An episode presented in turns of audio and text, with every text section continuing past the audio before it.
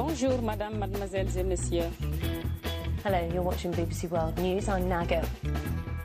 قناة الجزيرة في قطر Zapping. Le 19.27 minuti, buonasera a tutti e benvenuti a Zapping. Un saluto da Giancarlo Loquenzi in studio per la puntata di questa sera, martedì 13 febbraio 2018. Allora, oggi cominciamo con un confronto. Non se ne vedono molti, un confronto politico, un confronto elettorale, non se ne vedono molti in campagna elettorale, specialmente i leader sembrano non essere molto disponibili, nonostante tutti facciano gran mostra di essere pronti, poi non si rivelano disponibili a confrontarsi faccia a faccia, soprattutto in televisione, ma anche in radio. Eh, noi non abbiamo i leader, ma abbiamo due figure di spicco di eh, due eh, schieramenti contrapposti, il Partito Democratico e il Movimento 5 Stelle. Avremo il piacere di ascoltare assieme, durante la prima parte di questa puntata, Tommaso Cerno e, da, e Dino Giarrusso. Tommaso Cerno per il Partito Democratico e Dino Giarrusso per il Movimento 5 Stelle. Hanno accettato con, eh, diciamo, lealtà di confrontarsi qui davanti ai microfoni di Zapping, cosa che per ora, che per ora Berlusconi, Renzi, eh, Di Maio, Salvini non hanno ancora in realtà accettato di fare in confronti contrapposti con i loro contendenti. Benissimo, se volete partecipare al dibattito 335 699 2949 mandateci un sms, mandateci un whatsapp e noi vi manderemo in diretta assieme ai nostri contendenti. Subito dopo parleremo mh, più specificatamente della vicenda, eh, diciamo un po' superficialmente, anche un po' erroneamente cambia- chiamata rimborsopoli, quella che riguarda il Movimento 5 Stelle e più che i rimborsi, diciamo le eh, devoluzioni, le contribuzioni che eh, i parlamentari, i portavoce come li chiamano loro del Movimento 5 Stelle, siano impegnati a versare presso questo fondo per il microcredito gestito dal Ministero per lo Sviluppo Economico e di cui si è capito che molti hanno fatto meno di eh, versarlo. Ovviamente non, tratta, non, ci, non, ci, sono reati, diciamolo subito, non c'è niente a che fare con la rimborsopoli dei dipendenti, degli, dei parlamentari dei consiglieri regionali che trattenevano diciamo, per sé soldi pubblici. In questo caso è stata una promessa mancata, in qualche modo, in qualche maniera, forse in maniera un po' truffaldina, ma non c'è ovviamente non stiamo parlando di, di, eh, di, reati se non di eventualmente di bugie nei confronti del loro elettorato. Ci sono due giornalisti che su questo si confronteranno eh, su posizioni diverse. Il primo è Francesco Cancellato, direttore dell'inchiesta, il secondo è Jacopo Jacoboni della stampa. Quindi anche su questo fronte diteci cosa ne pensate. Oggi Di Maio ha detto eh, cacceremo le mele marce, ma questo si rivelerà un boomerang per tutti i nostri avversari. È così? È vero? Non è vero? Voi che ne pensate? 335 699 2949 ah, anche in questa parte della puntata mi aspetto le vostre telefonate e i vostri interventi. Eh, chiuderemo occupandoci di ehm, immigrazione, è uno dei temi centrali, forse è il tema centrale di questa campagna elettorale, l'immigrazione, le sue storture, i suoi effetti, le sue contraddizioni, l'impatto diciamo, sulla vita civile del nostro paese. Ne parleremo con Stefano Allievi, che è un professore di sociologia eh, all'Università di Padova, ha scritto un libro interessante eh, il cui titolo dice tutto, Immigrazione, cambiare tutto, lo avremo ospite nella parte finale di questa puntata. Noi cominciamo subito con Tommaso Cerno e Dino Giarrusso, prima però ascoltiamo i titoli del TG3. Buonasera dal TG3. Sono quasi 9 milioni le donne che nella loro vita hanno subito molestie o ricatti sessuali, molte sul posto di lavoro e soltanto 2 su 10 hanno trovato il coraggio per denunciare. Lo vedremo adesso i titoli del giornale. Sui rimborsi dei 5 Stelle, linea dura di Di Maio, fuori i traditori ma questa vicenda sarà un boomerang per gli avversari. È scontro con il PD, nuova polemica sull'immigrazione. Il drammatico racconto della sparatoria di Macerata contro i migranti nelle telefonate al 112 la mattina del 3 febbraio. Slittano a domani gli interrogatori di convalida per due nigeriani.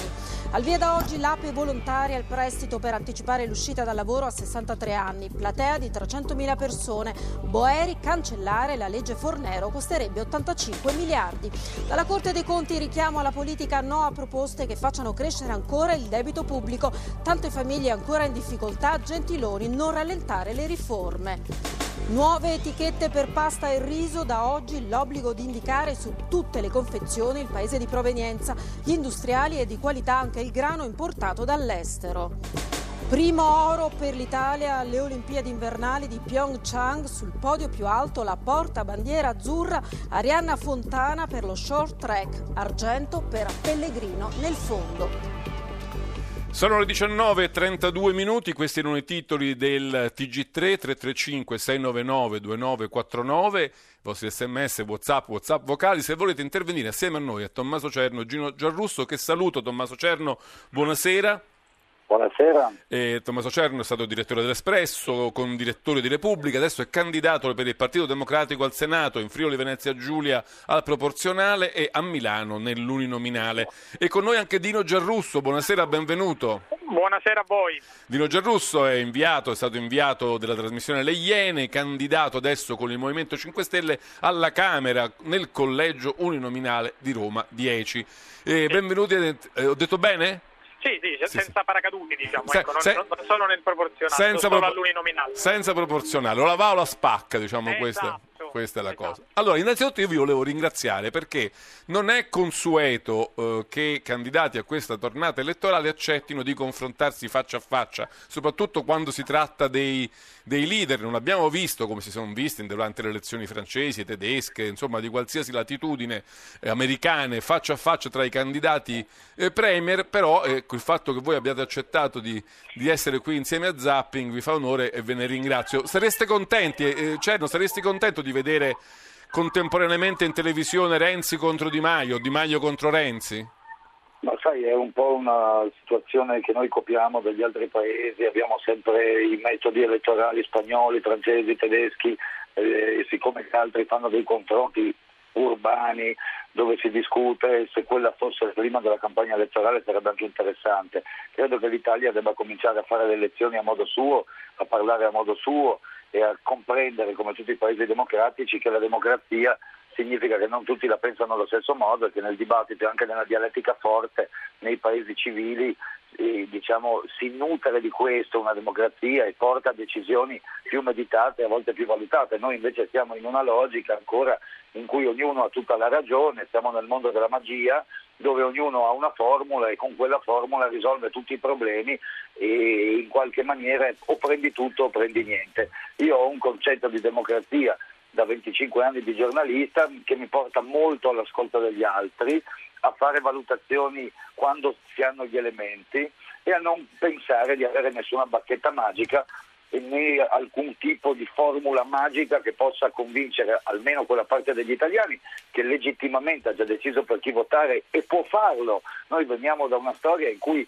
40 anni si votava anche per un'appartenenza di sentimenti, di visione del, del mondo, cioè non trovo che sia in Italia ancora maturo il momento in cui si può parlare di confronto. C'è un grande scontro che a me non piace, io ho imparato tante cose da partiti diversi dal mio e credo di avere, come dire, nella mia proposta, come dire, anche di mettere me stesso in discussione, come anche Giarrusso fa, e proprio questa diciamo normalità della democrazia. Aspetta, è adesso poi ci arriviamo, comprendere- ci arriviamo ai comprendere e proporre delle cose che sono naturalmente diverse Eh. da quelle dei tuoi avversari, altrimenti sarebbe un monolite Certo. dove c'è una ragione unica, che è una cosa sp- spaventosa. No, volevo chiederlo anche a Giarrusso perché non ho capito bene, in quest'ultima fase mi sembra che sia Renzi a inseguire e Di Maio un po' a svicolare, no? Lui a un certo punto ha detto, questo lo disse adesso per, per correttezza, dopo le elezioni siciliane, disse io con, con Renzi non ci parlo perché non è ormai più lui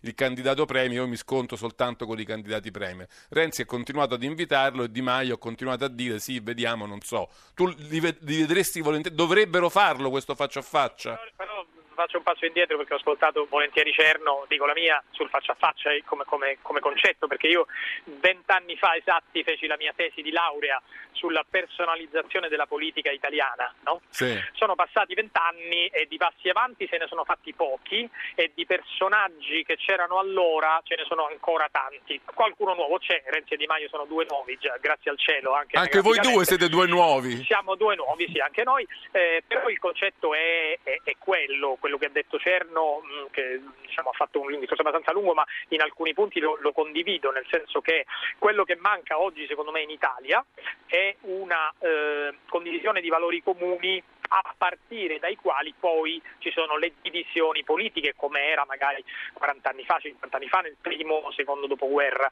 Eh, oggi non è più così, oggi si va allo scontro e credo che peraltro la perdita di valori comuni come per esempio l'etica eh, sia anche una delle ragioni della nascita del Movimento 5 Stelle, cioè eh, parlo proprio di, di ottica storica, sociologico-storica, perché in effetti mh, c'erano delle cose che erano date per scontate. Faccio un esempio sciocco, banale, eh, quando un politico veniva beccato con una tangente, veniva beccato come colpevole di avere eh, commesso degli illeciti penali e condannato, era unanimemente fuori dai giochi fino a una trentina d'anni fa, no, fino a prima di Tangentopoli, anche all'inizio di Tangentopoli. Oggi invece alcuni si vantano, vengono ricandidati, stanno sempre lì, eh, prima c'era come dire un, si faceva cordone comune, tutti i partiti, anche quelli che magari al loro interno avevano una grande corruzione, penso alla democrazia cristiana in Sicilia per esempio, insomma c'erano de- delle brutte persone, però se qualcuno di costoro veniva beccato anche la DC subito lo, lo, lo espelleva. Non è più così. Eh, questo è uno dei tanti motivi per cui si è arrivati a uno scontro sempre maggiore, eh, che non è un confronto, ma spesso è uno scontro. E devo dire che questa brutta abitudine dialettica eh, non è solo in politica o perlomeno non è solo fra potenziali leader o fra potenziali esponenti politici ma è anche poi fra i sostenitori eh, della, Quindi, di una parte politica o un'altra e addirittura fra i sostenitori di una tesi su qualunque argomento. Se voi andate sui social, si litiga su, su qualunque cosa. Si chiama polarizzazione, ormai è... è... tutto polarizzato e questo, questo rende E tu hai citato anche il tema della polarizzazione, diciamo, ma giustizia politica, che è stato il tema degli ultimi vent'anni, se non di più. Io però perché su questo volevo fare una domanda prima a Cerno, perché ce l'ha, ce l'ha suggerita il titolo del TG3, il quale ha detto monta lo scambio scandalo, chiamatelo come volete, lo scandalo dei della cosiddetta rimborsopoli dei 5 Stelle, ma Di Maio dice sarà un boomerang contro i nostri avversari. Cosa intende dire? Che più ne parlate di questa cosa, del fatto che sui 23 milioni di euro che noi abbiamo girato al fondo per le piccole imprese ne manca uno per qualche truffa di alcuni dei nostri, più dite questo e più sarà evidente la differenza tra noi e gli altri che almeno quei 23 milioni li abbiamo dati. È la tua stessa impressione, Cerno? Sto leggendo e devo dire che mancano molti elementi.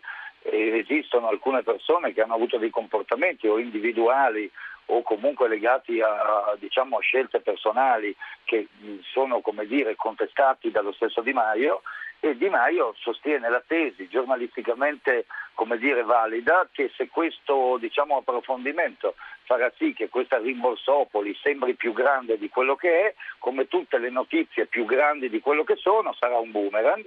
Se questa rimborsopoli invece prenderà corpo e mostrerà degli atteggiamenti non, tan- non illegittimi come tu hai giustamente detto, nel senso che anzi la scelta dei 5 Stelle nasceva da una volontà di fare uno sforzo che loro hanno sempre indicato come uno sforzo etico, che faceva parte del loro modo di intendere l'aiuto che la politica poteva materialmente dare a qualcuno, se questo mostrerà diciamo, che questa diversità etica viene messa in discussione nella sostanza, il Paese lo percepirà. Io da giornalista ti dico, e credo che anche Gianrusso, che è un giornalista e che ha fatto un sacco di inchieste, valuti questo come lo valuta. Tra l'altro questa inchiesta è uscita terza. proprio dalle Iene, quindi eh, che è la sua, è la sua casa giornalistica. Le, le, noti- le notizie, come dire, eh, si gonfiano da sole nel senso se qualcosa, come diceva Gianrusso, legato alle tangenti, quindi temi completamente diversi da questo, erano reali e portavano a una percezione concreta che ciò che tu raccontavi corrispondeva a una realtà identificabile, gli italiani, che non sono scemi,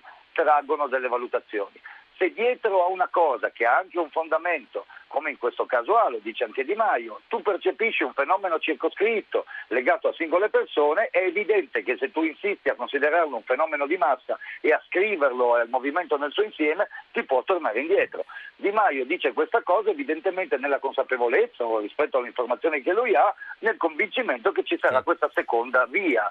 Io sono convinto da giornalista che quando un'inchiesta viene gonfiata torna indietro, quando rimane nelle sue proporzioni va avanti. Quindi quindi mancano elementi, Ancora mancano manco- fatti e, e li ascolteremo. Fammi sentire cioè, Gianrusso. non- Gianrusso, tra l'altro tu sei stato un po' chiamato in causa perché qualcuno ha detto che la tua candidatura era in qualche modo oscuramente legata all'emersione di questo scandalo. Allora, il, delirio, il delirio non lo commenterei nemmeno, visto che Cerno è una persona corretta e fa dei ragionamenti eh, che si può- sui quali si può dibattere, eh, mi fa piacere, non, non commento il delirio di chi dice la candidatura perché tu lo sapevi da prima, ma io che sapevo, se l'avessi saputo naturalmente avessi avuto notizie del genere ne avrei parlato con Luigi Di Maio immediatamente, ma nessuno ha uno scoop e lo racconta a chi che sia prima di tirarlo fuori, Certo. soprattutto a una persona che si è candidata con, con un movimento politico, per quanto sono i miei ex colleghi, abbiamo ottimi rapporti. Io stamattina ho chiamato, eh, insomma la mattina dopo che è andato in onda il servizio, lunedì mattina ho chiamato eh, l'autore del servizio e mi sono fatto raccontare un po' di cose e mi ha detto che questa segnalazione gli era arrivata, se ben ricordo, dopo Natale, a fine dicembre. Eccetera. Però detto questo, Secondo te si torniamo ritorcerà punto, contro gli avversari dei 5 Stelle? Si può anche ritorcere contro gli avversari eh, perché, come eh, giustamente è stato detto, allora, il punto è l'unico partito, l'unico movimento politico, l'unica forza politica che ha restituito dei soldi ai cittadini, degli stipendi, eh, non parliamo di contributi che il Movimento 5 Stelle non prende nemmeno, parliamo degli stipendi personali dei parlamentari, dei, dei, eh, deputati regionali, eccetera, eccetera, oltre 30 milioni di euro, 23 soltanto tra i parlamentari. È una gran bella cifra, sono stati creati 17.000 posti di lavoro grazie al microcredito eh, scaturito anche da questi, da questi rimborsi volontari, perché sono soldi loro, ok? Non sono soldi dei cittadini, sono soldi dei deputati e dei senatori. Qui il problema è una questione di fiducia. Se tu tradisci la fiducia di un movimento che ha fatto di questa battaglia una delle sue battaglie più importanti, Si può dire che in politica eh, diciamo, mentire è altrettanto grave che rubare, no? Per questo mo- ci sono no, ta- non sono d'accordo, non sono assolutamente d'accordo, anche perché c'è chi ha mentito, per esempio Renzi e la Boschi hanno detto se perdiamo il referendum non faremo mai più politica, Renzi l'ha detto al Senato dicendo è una Beh, questione se di serietà, è una questione di se io dico dignità, io darò parte del mio serietà, stipendio dignità, serietà, a- agli una- italiani bugia e poi non lo do, insomma, è, Ma quello, quello non è abbastanza- quello non è solo mentire, attenzione, eh, certo, però lì non stiamo parlando di mentire. No, lì stiamo parlando di falsificare un dato, sono due cose differenti, abbi pazienza, perché se tu fai un bonifico e poi lo annulli, non stai mentendo, stai falsificando un dato e quello è grave. Secondo me è molto grave. Sono certo che queste persone verranno, ah, quando eh, venisse insomma, accertato questo, verranno allontanate dal movimento. Non potrebbe essere altrimenti perché non, non è un reato, l'avete detto entrambi, ma è un tradimento della fiducia su uno dei punti cardine. Il punto però è su tantissimi soldi restituiti solo dal movimento, qualcuno in pochi ha fatto delle scorrettezze. Peraltro loro hanno anche restituito le cifre, non è che tutte le cifre di Martelli e di quell'altro sono false. Una parte delle cifre che loro hanno restituito in realtà hanno ritirato il bonifico. Se questa cosa, come sembra, eh, è vera, eh, questi non possono secondo me Sembrano mancare un milione e mezzo di euro, che non sono proprio una... No, credo che un milione e mezzo sia una cifra eccessiva, però insomma questo lo vedremo, appunto mancano degli elementi come ha detto Cerno, certamente è una cosa non bella che però paradossalmente fa risaltare, fa venire alla luce come il Movimento 5 Stelle ha restituito un sacco di soldi degli stipendi ai cittadini e agli altri partiti no. Poi ne, è parle- chiaro, ne parleremo eh, anche in è- un'altra è sempre sede. una cosa Sì. brutta, eh, cioè, sicuramente Io volevo, volevo fare, brutta secondo me soprattutto per i nostri elettori. Ecco. volevo far intervenire anche qualche ascoltatore. Un paio Sì. di domande, poi vado prima da Cerno e poi torno da Gianrusso. Alfredo da Roma, buonasera. Eh, Buonasera a lei e ai suoi ospiti. Due considerazioni una all'altro, poi mi risponderanno. Cioè, certamente questo qui, è vero, è una brutta cosa che è successa ai 5 Stelle, ma se loro agiranno come dicono gli tornerà, gli tornerà a loro favore. Eh, una, eh, una considerazione, io i 5 Stelle non li ritengo persone in grado di governare, perché non si improvvisa non si improvvisa essere amministratore o essere politico. Eh, io sono una di quelle persone che pensa che la politica, che, che ne dicono tante televisioni per favorire qualcuno, eh, è una professione, perché il politico non deve sapere solo del lavoro che fa lui e di quello che gli sta intorno, perché io vorrei dire a questi signori, io faccio un lavoro, eh, io posso dire faccio il tassista, loro conoscono le mie problematiche, il, il politico deve conoscere le mie, quelle del commerciante. Va bene Alfredo, è chiarissimo. Mi faccia sentire anche Renzo dalla provincia di Cuneo. Buonasera Renzo. Sì, buonasera. C'è qualcosa che non mi quadra a proposito dei rimborsi dei ragazzi delle 5 Stelle. Cioè, i 5 Stelle sono tutti ragazzi che prima, eh, onestamente, non è che avessero dei redditi. Adesso eh, riducono un pochettino, ma rispetto a quello che incassavano prima è, è tantissimo. Quindi la cosa non, non mi quaglia tanto. Va bene Renzo, sentiamo anche Stefano, se no lo facciamo aspettare troppo, poi vado da Tommaso Cerno. Stefano da Parma. Sì, buonasera, buonasera. Ma io ho sentito mh, i vostri il, interessanti conversatori. Io sono sconcertato da questa campagna elettorale. È vecchia, i soliti argomenti, questi poi mettono tirare giù le tasse, un, argomenti sostenibili, ma ci rendiamo conto argomenti tipo la crisi dell'Occidente, cosa sta succedendo all'Europa? In questa campagna elettorale non ci sono. Con i miei amici si discute cosa faremo ai nostri figli, avremo le risorse per mandare a studiare all'estero, che futuro gli diamo? Sono questi gli argomenti. Ma scusate, me di rimborso, ma ci sono sempre state queste mh, meschinerie, ma chi se ne frega. Va bene ma Stefano, che... ha aggiunto un punto di vista diverso. Sentiamo Tommaso Cerno come vuole un po' riassumere le suggestioni dei nostri ascoltatori.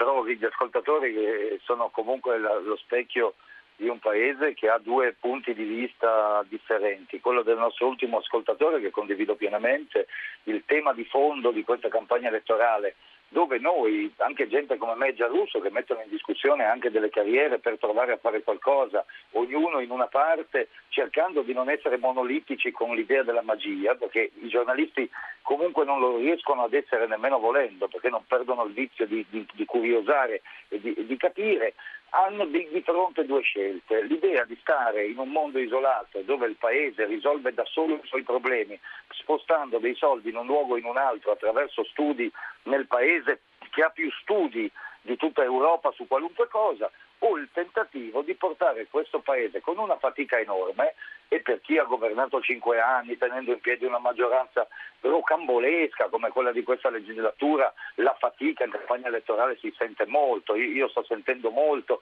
l'impossibilità di parlare con un pezzo di paese che comunque è esausto e ha legittimamente diciamo ragione nel dire che non si è riuscito a risolvere tutti i problemi. Eccetera. Fare campagna elettorale guarda, dalla parte guarda, di chi ha governato è sempre più faticoso. Sì, ma in questo momento lo è per tutti. Chi governa una volta aveva i soldi e chi stava all'opposizione aveva l'idea. Tu avevi idea contro distribuzione diciamo, di, di, di, di reddito, distribuzione di, di, posti di lavoro. Oggi chi governa ha l'obbligo di tagliare, di ridurre, di scegliere e perde un po' di idealità perché non può presentarsi a dire che quello che ha fatto che non basta si può cambiare in 5 minuti. Quindi c'è una difficoltà doppia che è la cosa più interessante e più appassionante della mia esperienza in questo ingresso in politica, ma certamente io perché sono venuto adesso?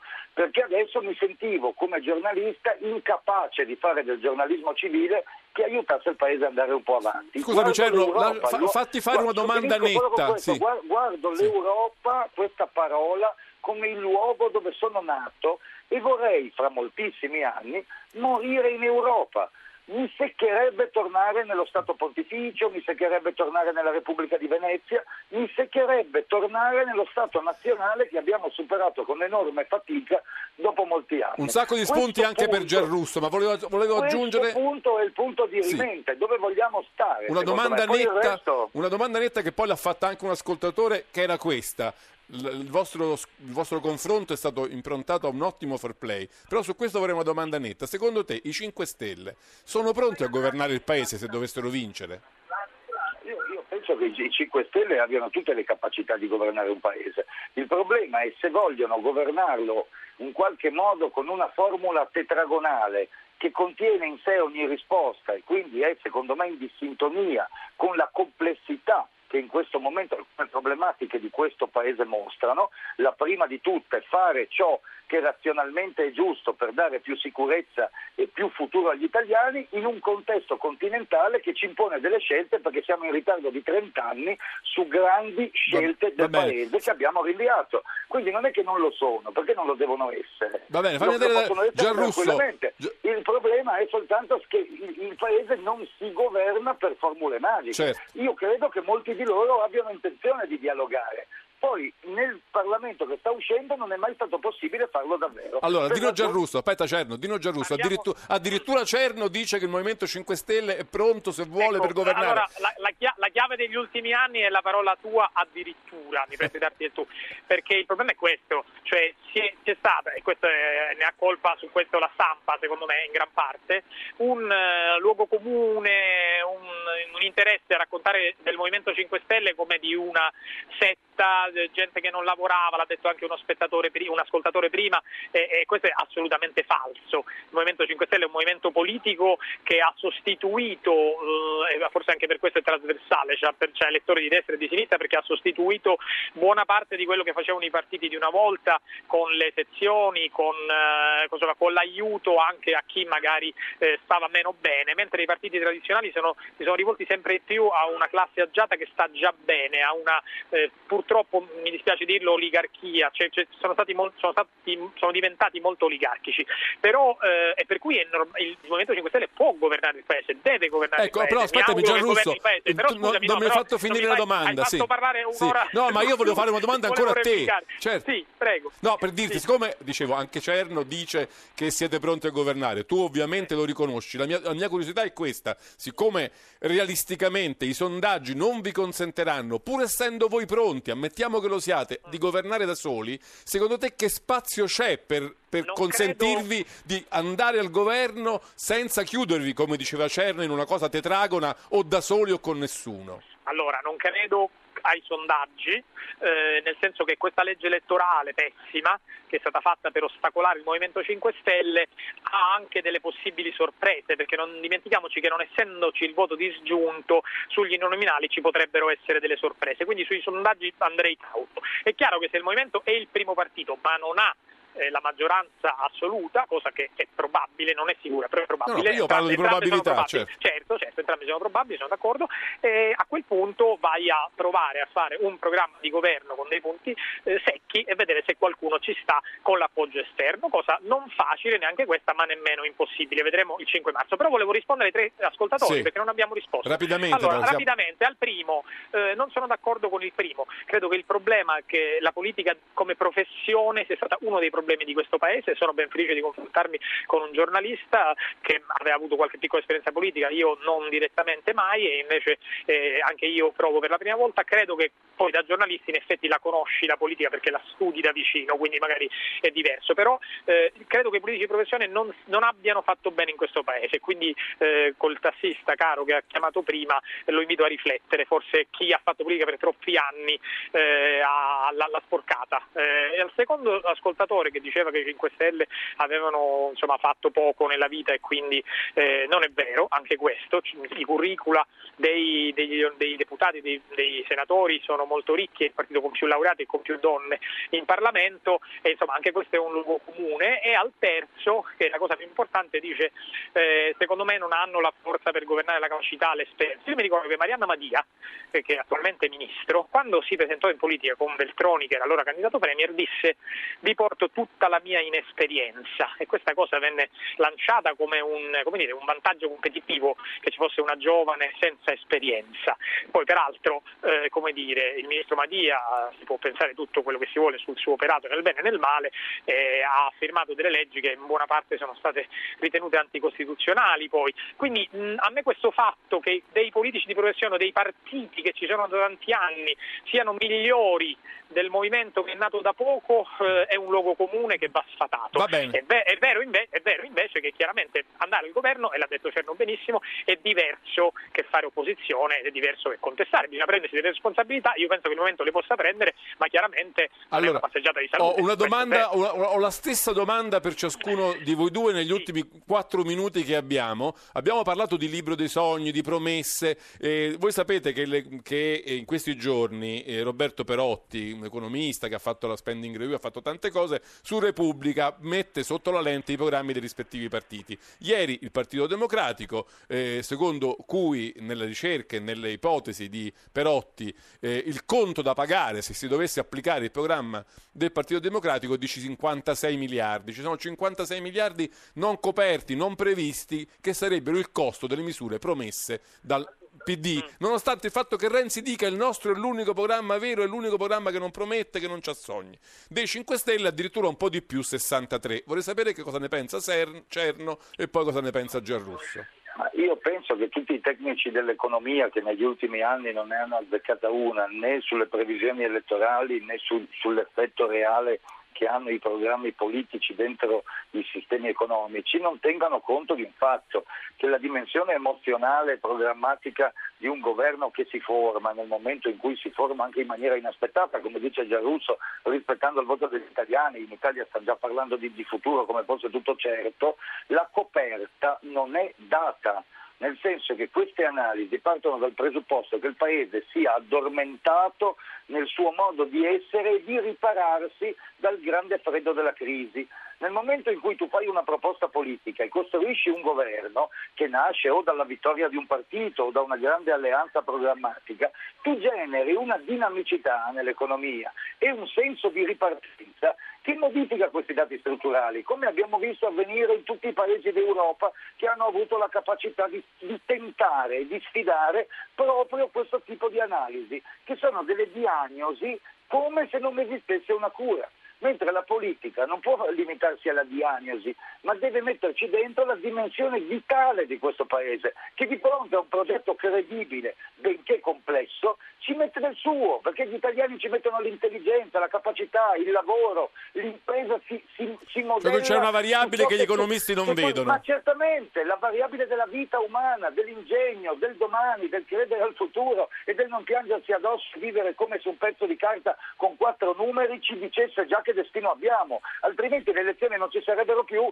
e si andrebbe avanti facendo governare soltanto gli economisti, Va bene. che guarda caso non governano mai. Allora, volevo porre la stessa domanda a Dino Giarrusto. La ricetta 5 Stelle porta un disavanzo di 63 miliardi, dice Perotti, sapendo peraltro che i programmi a 5 Stelle sono programmi un po' plagiati, no? Di- qualcuno ha detto, è stato, No, è stato- è- stato stato- svelato che buona parte dei vari punti sono stati presi da Wikipedia, da, da interrogazioni del Partito Allora. Democratico, da interviste di Repubblica. Comincio dalla fine, comincio Sì. dalla fine. Eh, il programma 5 Stelle è stato eh, costruito, fra virgolette, scritto anche insieme a tutti gli attivisti che potevano su Rousseau eh, dare, fare le loro proposte, per esempio ce n'è una sui genitori separati, sono delle cose interessanti e eh, ehm, ci sono delle parti non plagiate, ma delle citazioni che magari si potevano mettere, non sono state messe, ma insomma sono studi citati in parte da Wikipedia o, o da altre cose. Questo mi sembra una polemica. Invece torniamo al succo e alla risposta anche di Cerno che mi sembra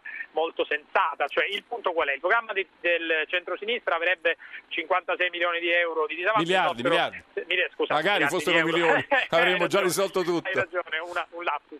È 63 quello dei 5 Stelle. Allora, quello dei 5 Stelle nel programma ci sono le coperture per ciascun punto, quindi evidentemente secondo eh, questo economista le coperture eh, non basterebbero e quello del PD, del centro-sinistra, insomma la stessa cosa. Attenzione, ci sono due variabili, una è quella che ha detto giustamente Cerno, che è anche quella diciamo emozionale, emotiva eh, da parte del, del popolo, perché poi il programma non si fa da soli, si rispetta se il popolo accetta, cioè gli elettori, i cittadini italiani accettano un cambio, se c'è un cambiamento politico, eh, ci poteva essere per esempio con il governo Renzi, per esempio, no? comunque c'è stato un momento in cui Renzi ha avuto un grande, o anche tantissimi anni fa con Un governo effetto emozionale, come No, chiamerebbe un, Cerno. un, un grande consenso. Quando hai un grande consenso eh, hai anche un momento emotivo di, di vento in poppa, chiamiamolo così, si può sfruttare o meno. Primo. Secondo, Faccio l'esempio dei 5 Stelle perché mi candido per questa forza politica. Nel momento in cui tu decidi di cambiare modo di governare il paese, penso per esempio all'evasione fiscale, ai privilegi, che secondo me sono uno dei grandi guai di questo paese, ai privilegi di settore, eh, al modo in cui si fanno i concorsi universitari, eccetera, eccetera, eccetera. Ci sono delle. Cioè, se un cambiamento è completo, è, è autentico, avviene davvero, gli effetti economici Sì. non sono prevedibili, non è vero che capisci che, che- che- che non bastano i soldi, non bastano i soldi se non ti riesce questa rivoluzione, allora potrebbe essere, sono d'accordo, ma eh, ricordiamoci che Berlusconi ha vinto in alcuni casi le elezioni con un grande margine, ha avuto una grande maggioranza e poi non gli è riuscito di governare, ma se gli fosse riuscito, benché io sono totalmente avverso alla destra italiana, a quei programmi eh, economici e politici, se gli fosse riuscito eh, magari... Quindi non solo, non solo numeri, non guardiamo solo i numeri, No, i anche, numeri anche sognare può essere i numeri utile. sono conseguenza sia del- delle, delle ricette, diciamo, ma anche Va- del rapporto che, che hai con l'elettorato, con chi ti ha mandato al governo, con chi ti giudica tutti i giorni, perché se poi uno è d'accordo con certe ricette si Certo. comporta coerentemente con. Dobbiamo che l'Italia è un paese dove eh, il rapporto col popolo è complicato. eh. Non c'è Infatti, gove- dubbio. governare è complicato. Va bene. eh, sia, sia, nei locali, sia nei governi locali che nel governo centrale, eh, lo sappiamo tutti, no? Va bene, dobbiamo fermarci. Io vi ringrazio davvero molto, Tommaso Cerno, Dino Giarrusso, Partito Democratico, Movimento 5 Stelle, vi ringrazio per il vostro fair play e anche per il vostro sforzo sincero di farvi capire e di, e di essere stati presenti qui a Zapping. T- titoli del TG1, poi cambiamo argomento. 5 Stelle si allarga il caso rimborsi, coinvolti altri parlamentari e a Bruxelles lascia Borrelli, fedelissimo di Casaleggio. Renzi nel movimento truffe acclarate, dicano la verità, Berlusconi, Grillini una sette, il vero candidato è un magistrato di sinistra. Gentiloni, la ripresa c'è, ma non si abbandonino riforme e serietà nei conti, servirà tempo per rimarginare ferite della crisi. Scandalo Oxfam, sotto accusa il numero uno dell'organizzazione, avrebbe coperto violenze e abusi tra cui lo stupro di una minorenne. Allarme Istat, quasi 9 milioni di donne vittime di molestie sessuali, un milione subite sui luoghi di lavoro, ma si allarga anche agli uomini. Arianna Fontana vince il primo oro alle Olimpiadi invernali nello short track, Federico Pellegrino medaglia d'argento nello sci di fondo. Stasera su Rai 1 la prima delle due puntate dedicate ad uno dei più grandi poeti della musica italiana, Fabrizio De André, Principe Libero. Boom di ascolti ieri sera per il commissario Montalbano con più di 11 milioni di telespettatori.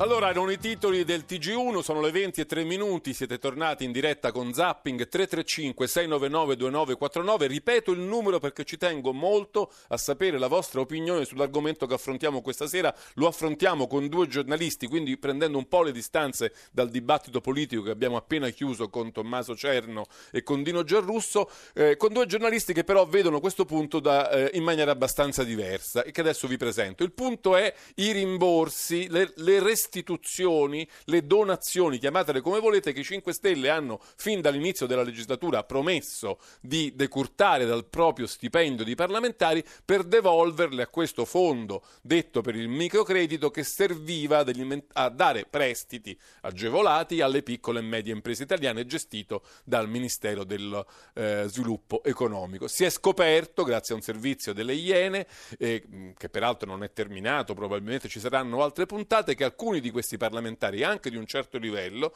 e, insomma, um, utilizzavano meccanismi un po' truffaldini per far vedere che facevano questi versamenti quando in realtà non li facevano. Sembra che si sia arrivati sui 23 milioni che i, parlamentari hanno donato diciamo, nel corso di questa legislatura, qualcosa come un milione, un milione e mezzo di euro di mancati versamenti. Noi ne parliamo con due giornalisti, come vi ho detto, che sono Francesco Cancellato, direttore dell'inchiesta. Buonasera. Buonasera. E con Jacopo Jacoboni, giornalista della stampa. Buonasera anche a te Jacopo. Buonasera. Allora, la linea del Movimento 5 Stelle, vorrei cominciare con Jacoboni, da un po' di giorni è questa, tra l'altro ehm, Di Maio ha postato un lungo, una lunga riflessione su Facebook facendosi vedere assieme al giornalista eh, delle Iene che ha scoperchiato la vicenda dicendo noi stiamo facendo tutto il necessario, queste sono delle mele marce, li espelleremo, non saranno mai più nel movimento e vedrete che tutta questa vicenda si trasformerà in in un boomerang per i nostri avversari politici. Secondo te finirà così, Jacoboni?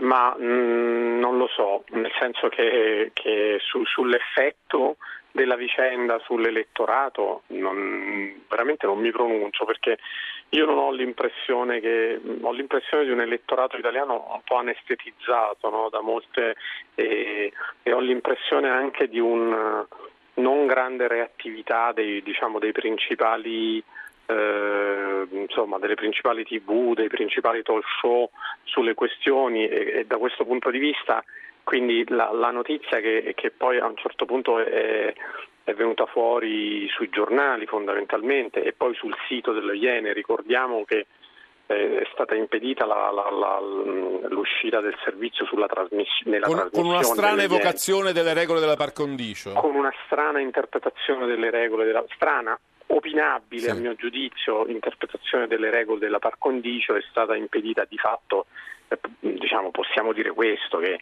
la sera in cui il, il io ho lavorato su, su, questo, su questo, caso giovedì scorso eh, per tutta la giornata a un certo punto la sera avevo avuto la certezza del fatto che, che c'era questa cosa delle Iene in arrivo. Ehm, lo scenario della sera è stato che a un certo punto verso le 8 di sera eh, compare sul blog delle stelle un posto in cui Di Maio attacca tutti, molti media, ma soprattutto Mediaset, un attacco preventivo a Mediaset senza nominare minimamente la questione delle Iene. Eh, eh, nel frattempo eh, verso le nove e mezzo fanno questo passo indietro Cecconi e Martelli per non chiari motivi e, e, e, Di Maio si dice orgoglioso di loro, tutto risolto. Eh, problema contabile, disse. No? Problema risolto e comunque, e comunque quando, quando, c'è un problema lo, lo, risolviamo, fine della storia. Eh, nel frattempo, diciamo così, eh, non, non, è che c'era entusiasmo dalle parti del Movimento 5 Stelle per l'uscita di questo servizio del, delle Iene, l'uscita imminente, no? forse la domenica successiva. Io non sapevo la data, ma avevo, avevo con certezza sia il, diciamo, il, il, il, il, fatto che le Iene avessero della roba sia eh, che diciamo, le linee di fondo e, le, e, i primi personaggi coinvolti. Quindi io l'ho scritto il giorno, la sera stessa, nonostante appunto adesso Di Maio dice che loro quando li trovano li cacciano. Il problema è che quando le Iene trovano le cose e quando uno viene a sapere che questa cosa loro non facilitano minimamente quelli che lo stanno raccontando, anzi lo ostacolano mh, cercando di creare un, al massimo confusione, minimizzare, far sembrare che non esista questa cosa, così chi ne deve parlare si assume un rischio sempre enorme eh, e, e deve essere diciamo eh, Jacopo, ti fermo un momento perché volevo inserire il punto di vista di no, Cancellato. Poi, scusami, giusto sì, per finire, poi no, torno da te comunque. quello che mi sembra sì. dice correttamente anche Filippo Roma delle Iene quando Di Maio dice eh, ho capito però, però Presidente qua le cose le trovate sempre dopo che le abbiamo scritte o, o trovate in questo caso le Iene, eh, cioè non, non, va bene. I vostri meccanismi di controllo sono un po' porosi, si potrebbe dire, insomma.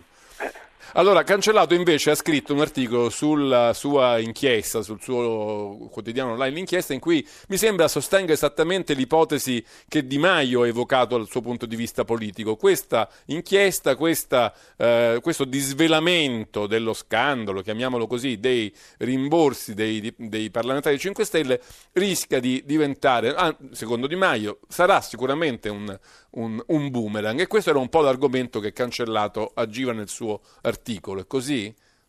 Sì, eh, buonasera. buonasera. Io mi concentro più che altro sugli effetti, diciamo, eh, di questo caso e eh, in qualche modo mh, segnalo come eh, esattamente con la questione migranti successiva Macerata si vada ad agire sul Movimento 5 Stelle cercando di metterlo in crisi su una tematica che appartiene al suo frame, alla sua, alla sua agenda politica in questo caso molto banalmente cercando di disvelare la loro incapacità o la loro incapacità di controllo nel eh, devolvere in qualche modo i rimborsi, i, parte dei loro stipendi, parte dei loro emolumenti per progetti di microcredito.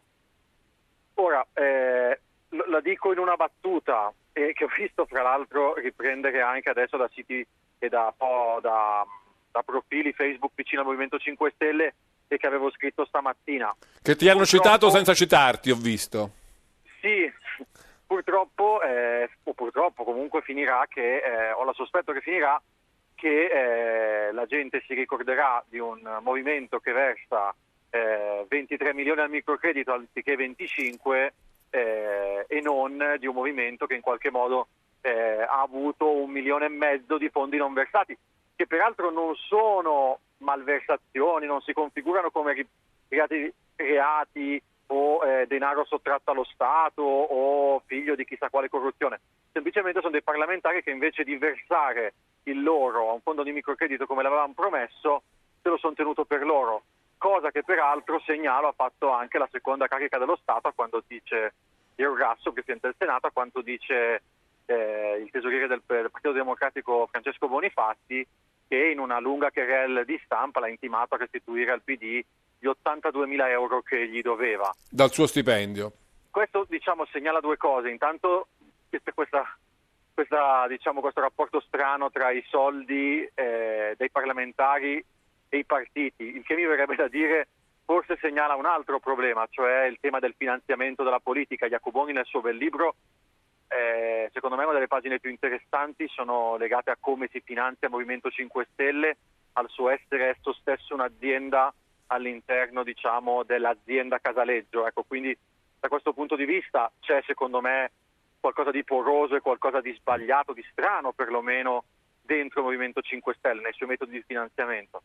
Va bene, torno allora, da Jacob... Sì, sì, no, sì. Se, se hai concluso volevo tornare a Jacoboni su questo punto. Sì, sì, no, eh, eh, perché allora voglio capire bene, secondo Jacoboni, qual è il punto politico di tutta questa vicenda? Scusami, I... scusami sì, Giancarlo, perché sì. è, diciamo, è, tutto interessante quello che ti sarà cancellato, però allora al di là degli effetti, dove appunto... Mm, no, infatti volevo so, io... da, mettiamo da mm. parte gli effetti e vediamo eh, secondo te qual no, è il punto la, politico. La, la, cosa importante secondo me non è tanto la porosità sui soldi, no? perché appunto uno può dire che lo, non erano soldi dovuti, comunque sono, cioè questi comunque restituiti. Uno può dire che non c'è un reato. Il problema eh. è, è che sono stati dei politici beccati in clamorose menzogne mentono in maniera seriale, in questo caso davanti alla televisione, in maniera umanamente pietosa e anche imbarazzante. Devo dire si prova disagio fisico nel vedere il servizio delle Iene perché appunto loro negano tutto e anche, e anche gli altri Buccarella, addirittura Buccarella, eh, Buccarella filma l'inviato delle Iene eh, e poi ieri invece è spuntato fuori che dice che lui aveva revocato e, la spiegazione è ho revocato questi bonifici perché eh, volevo cambiare banca. Voluto, volevo chiudere il conto, ma perché per chiudere un conto si revocano i bonifici precedenti? Non, non, insomma, allora prima, il punto politico è che sono dei politici mentitori, sono stati beccati e tanati a mentire e questa è la, la, prima, la, prima, cosa rilevante. La seconda è l'eventuale, adesso io non so perché qui bisogna vedere il meccanismo, il meccanismo che racconta la fonte delle Iene è una, sostanzialmente la produzione di una schermata falsa di un bonifico, cioè un bonifico che viene inviato, poi viene revocato e, e si manda la schermata del bonifico inviato al sito del partito. Ora, io non sono un giurista, non sono un avvocato, non sono un magistrato, bisogna vedere, a me sembra che siamo in una sfera comunque pubblicistica, di, di diritto pubblico, il sito di un partito. E quindi produrre delle schermate che, che, che si rivelano, ho letto che il fatto, ieri mi, ha, mi aveva colpito che ieri sera il sito del fatto titolava restituzioni truffa, usava questa espressione. Io non so sinceramente se si possa parlare di, di truffa, mi, mi, mi colpisce che, che, l'avesse usata il, il, il fatto, questa, questa espressione. Eh, e questi sono i due punti. Poi scusami, un'altra cosa perché è interessante quello che dice Cancellato, eh, nel senso è vero che i, diciamo, il, qui la, la, la diversità del punto sa proprio che diciamo, loro si sono impiccati con le loro mani e cioè questa promessa l'hanno fatta loro, gli altri partiti non hanno promesso, cioè eh, non fanno una campagna sulle restrizioni. Però Jacoboni le senti non... anche tu, e allora Banca Etruria, e allora Consi, e allora Berlusconi con no, la mafia, allora, e allora tutto, e allora tutto, no? L'ultimo punto, la questione del frame, no? Il problema, secondo me, è che potrebbe aver ragione Cancellato nel dire che non non si sta muovendo granché, cioè potrebbe, adesso addirittura un boomerang non lo so, però potrebbe essere, io questo non, non lo posso escludere, però mi sembra che in questo il problema non sia nell'aver raccontato questa cosa, cioè i, i, quelli che la, la, vengono, che la, sono venuti a sapere, cioè Giancarlo, la narrazione loro giovedì sera era abbiamo trovato delle persone che non hanno fatto restituzioni, si sono però messe in regola e nonostante questo però noi li facciamo andare via. No, la storia è un'altra. Le Iene una settimana prima li avevano beccati e tanati, loro avevano mentito alle Iene, il Movimento 5 Stelle ha provato a mettere una pezza, ha provato a evitare che venisse fuori questa tempistica. Io l'ho scritta sulla stampa chiarissimamente, cioè loro mettono una toppa quando vengono già scoperti e allora se, se, poi naturalmente ci si mettono anche tutte le televisioni, tutti i talk show a spiegare qual è questo meccanismo, eh, non so, magari eh, c'è un, un, una presa maggiore di consapevolezza da parte anche dei lettori e dei telespettatori. Altrimenti comunque poi Giancarlo, a noi il nostro compito non è quello di eh, come dire, di produrre degli effetti politici. Il nostro compito è, secondo me, di raccontare tutta la verità nel modo in cui riusciamo ad, ad certo. accertarla, naturalmente possiamo pure sbagliare, però il problema che a me fa arrabbiare, scusate se mi accaloro ma in senso positivo, è che quando uno ha scoperto la verità, no? E si, si accinge a scrivere la verità, nel senso che in questo caso la vicenda si è chiarita per ammissioni loro, e si accinge a scriverla, anziché, no, non voglio dire di essere facilitati nella, nella scoperta della verità, ma si viene bombardati di input per impedire questa, che, che la si scriva. Depistaggi, certo. Allora, Depistaggi informativi, chiamiamoli così, tra virgolette. Ti fermo un momento poi... perché ci sono tre ascoltatori che vorrei farvi sentire, poi spero di avere il tempo di farvi rispondere ad entrambi, sicuramente cancellato qualcosa potrà dire. Sergio da Genova, buonasera. Sì, buonasera, dottor Loquenzi. Io stasera ho sentito molto presto alle sei e mezza la dichiarazione di Renzi sui 5 Stelle. Mi viene voglia proprio di fare come un amico che se n'è andato dall'Italia in ferie eh? e ritorna dopo le elezioni. Perché? Il signor Renzi l'altra sera è stato bello sveglio alle otto e mezza a dire eh, lei dottoressa mi vuol far dire un nome ma io non glielo dirò mai. Stasera ha detto i 5 Stelle sono come tutti, come tutti e quei tutti era riferito, senz'altro perché ho capito bene, a chi? A tutti i parlamentari. E allora io le dico, ma siamo...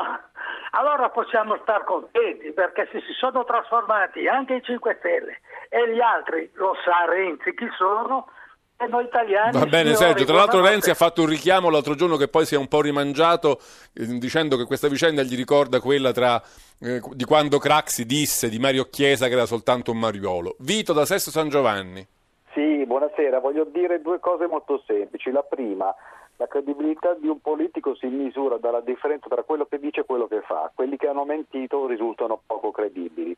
La seconda, io trovo avvilente che un partito politico faccia la campagna elettorale sulla restituzione dei soldi dei parlamentari. Io penso che chi ricopre un ruolo di parlamentare debba essere pagato perché è un ruolo di responsabilità è un lavoro importante, quindi è giusto che sia pagato. E credo che questo non sia il costo della politica, il costo della politica è la corruzione, è spendere i soldi per comprare le mutande o per comprare altre cose che non c'entrano niente con la politica, sono le mancate riforme o le leggi sbagliate, questi sono i costi della politica, non i soldi che spendiamo per i parlamentari che devono fare un lavoro. Uno potrebbe importante. dire, Vito, se sei così convinto che le piccole e medie imprese hanno bisogno di facilitazioni del credito, fai approvare una legge che lo preveda. Al tuo stipendio guadagnatelo. Mario da Pordenone, buonasera.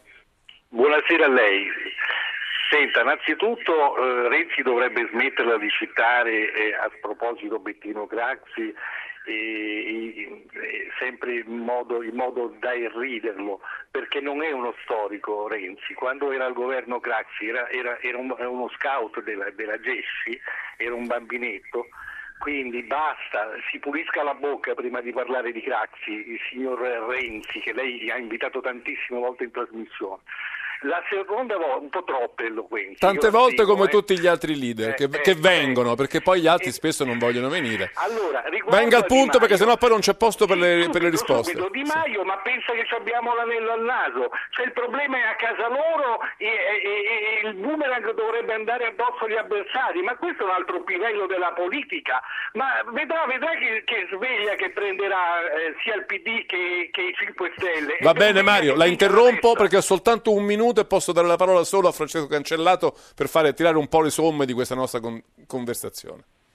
Io non voglio passare per l'apologeta del Movimento 5 Stelle, per carità, però ci sono due o tre punti che mi piacerebbe cogliere. Sì. Il primo è relativo al fatto che anche le telefonate di oggi finiscono per stigmatizzare Renzi. Adesso io non voglio dire eh, che abbiano ragione gli ascoltatori, ma quando un politico dice questa cosa dimostra che loro sono uguali a noi, è diciamo un atteggiamento come minimo catenacciaro.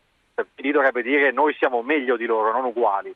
In secondo luogo, Renzi utilizza molto spesso, visto che si parlava di frame, dei canoni di linguaggio molto simili a quelli dei, diciamo, dei giustizialisti, che sono un po' diciamo, il brodo di cultura dei 5 Stelle.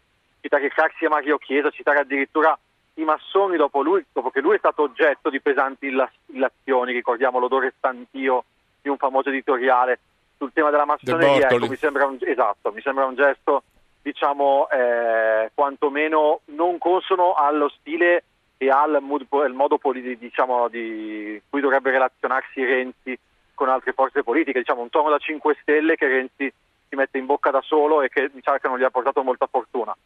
Il terzo punto, a mio avviso, e mi riaggancio a, a quello che dice Jacoboni sul, sul tema dell'essere beccati con le mani della marmellata, ecco, questo sì potrebbe essere un punto debole del Movimento 5 Stelle, cioè quello di eh, in qualche modo aver mentito. Io mi rifaccio anche al, alla volta in cui si disse Maria Elena Boschi deve querelare De Bortoli per rispondere a una sua elezione. In questo caso il Movimento 5 Stelle è stato letteralmente truffato dai propri parlamentari, quindi mi aspetto perlomeno un'azione di responsabilità non certo la protezione dei parlamentari o degli europarlamentari. Se mi lasci 30 secondi faccio dire una battuta finale anche a Jacoboni. Se vuole... La, sì. faceva, l'azione diciamo di solito viene minacciata contro noi che ne scrivevamo Sì, esatto. comunque a parte questo no, è, diciamo solo per chiudere con una battuta lieve Va bene, ci fermiamo qua. Io ringrazio davvero molto entrambi. Francesco Cancellato, l'inchiesta, Jacopo Jacoboni, la stampa. Vi auguro a entrambi buon lavoro. Eh, ci risentiremo sicuramente presto qui a Zapping ancora con voi. Noi cambiamo argomento, anche se restiamo nel pieno del dibattito della campagna elettorale, scegliendo però il tema che forse più di tutti la agita. E diciamo che poi è una cosa che non fa bene al, alla, al, trattare questo tema, che poi è quello dell'immigrazione. Il fatto che l'immigrazione sia diventato eh, la palla in campo delle opposte squadre che si contendono appunto di, l'andare in rete il 4 il prossimo 4 marzo um, rende ancora più difficile del solito capire i termini della questione. Noi abbiamo chiesto soccorso um, a um, Stefano Allievi, che saluto, ha accettato il nostro invito e lo ringrazio. Buonasera, Buonasera. benvenuto Buonasera a a Zappi. Stefano Allievi è un sociologo, segna a Padova e ha scritto un bel libro che si chiama Immigrazione, cambiare tutto, che già soltanto il titolo fa tremare le vene ai polsi, perché vuol dire, mi sembra di capire, che bisogna ricominciare da zero, eh, sia nel buono che è stato fatto, sia, for- sia nel, nel, cattivo. E soprattutto eh, Allievi compie un'operazione interessante che ci consente appunto di fare un passo al di fuori dalla campagna elettorale.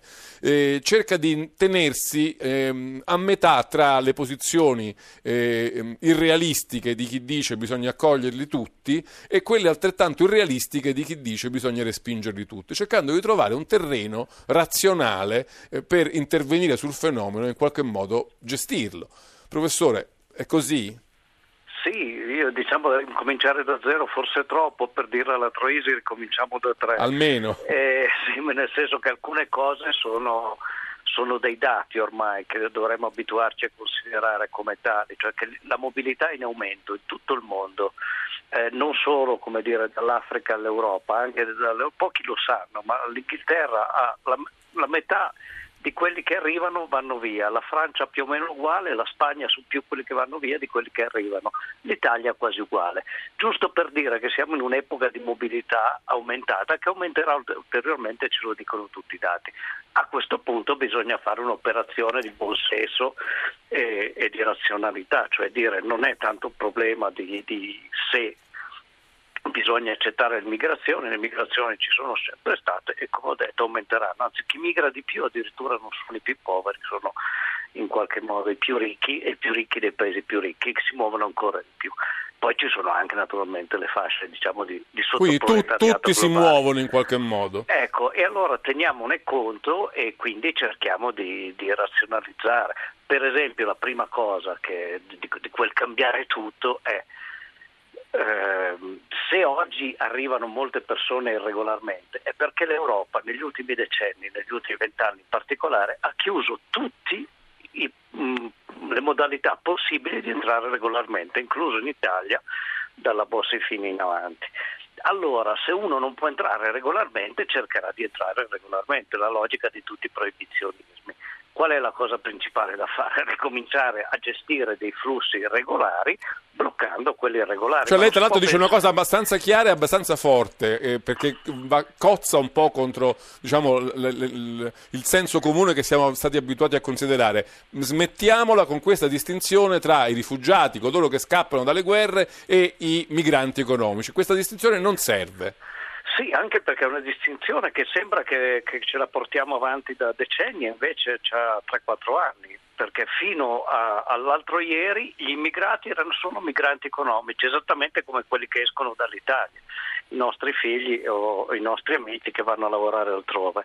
Eh, sono tutti migranti economici. Poi esistono anche dei rifugiati politici, chi scappa dalla Siria, chi si è trovato distrutto il paese, chi è perseguitato, è anche rifugiato politico, ma la logica della Convenzione di Ginevra che ha inventato o, o, o diciamo protetto i rifugiati politici era quella di aiutare essenzialmente poche centinaia o migliaia di persone che scappavano dal blocco sovietico negli anni 50 e 60. Poi tutto è cambiato. Eh, esatto, mi pare che ci siamo accorti che è cambiato. Tra l'altro lei sosteneva che tenere in piedi quei, quei meccanismi di verifica, controllo, concessione dei visti speciali, eccetera, è costosissimo e improduttivo.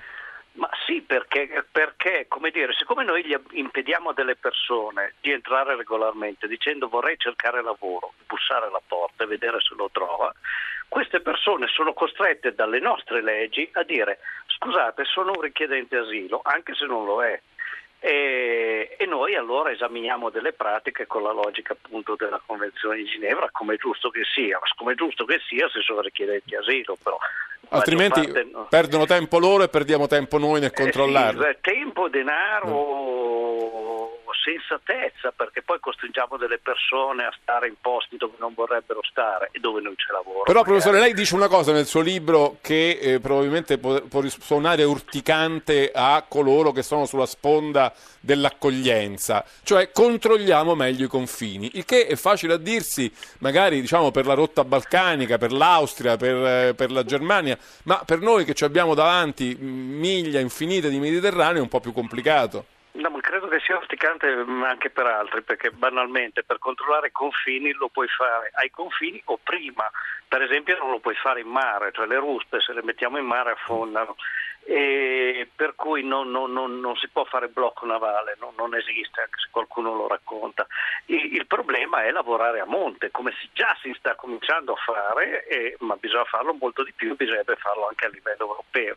Dire alle persone che sono in altri paesi volete entrare, fate la domanda regolarmente, chiedete il visto, ci serve la vostra fedina penale pulita, eh, magari vi pagate l'assicurazione per il periodo in cui state qua magari pure la cauzione per il rimpatrio. A questo punto cosa vogliamo di più?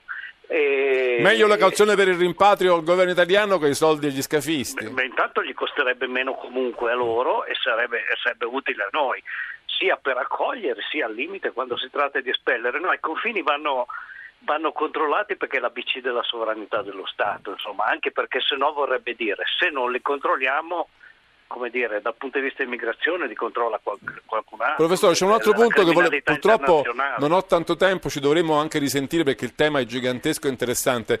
Eh, ammettiamo pure, eh, lo do per scontato, poi magari ci ritorneremo, che il governo Minniti, le sue impostazioni ha risolto parte del problema, lo vediamo con i numeri degli sbarchi che calano, però io ho l'impressione, me ne prendo la responsabilità nel momento in cui lo dico, che seppure abbiamo agito magari con qualche efficacia sull'incoming, sull'arrivo, poi sull'accoglienza continuiamo continuiamo a fallire.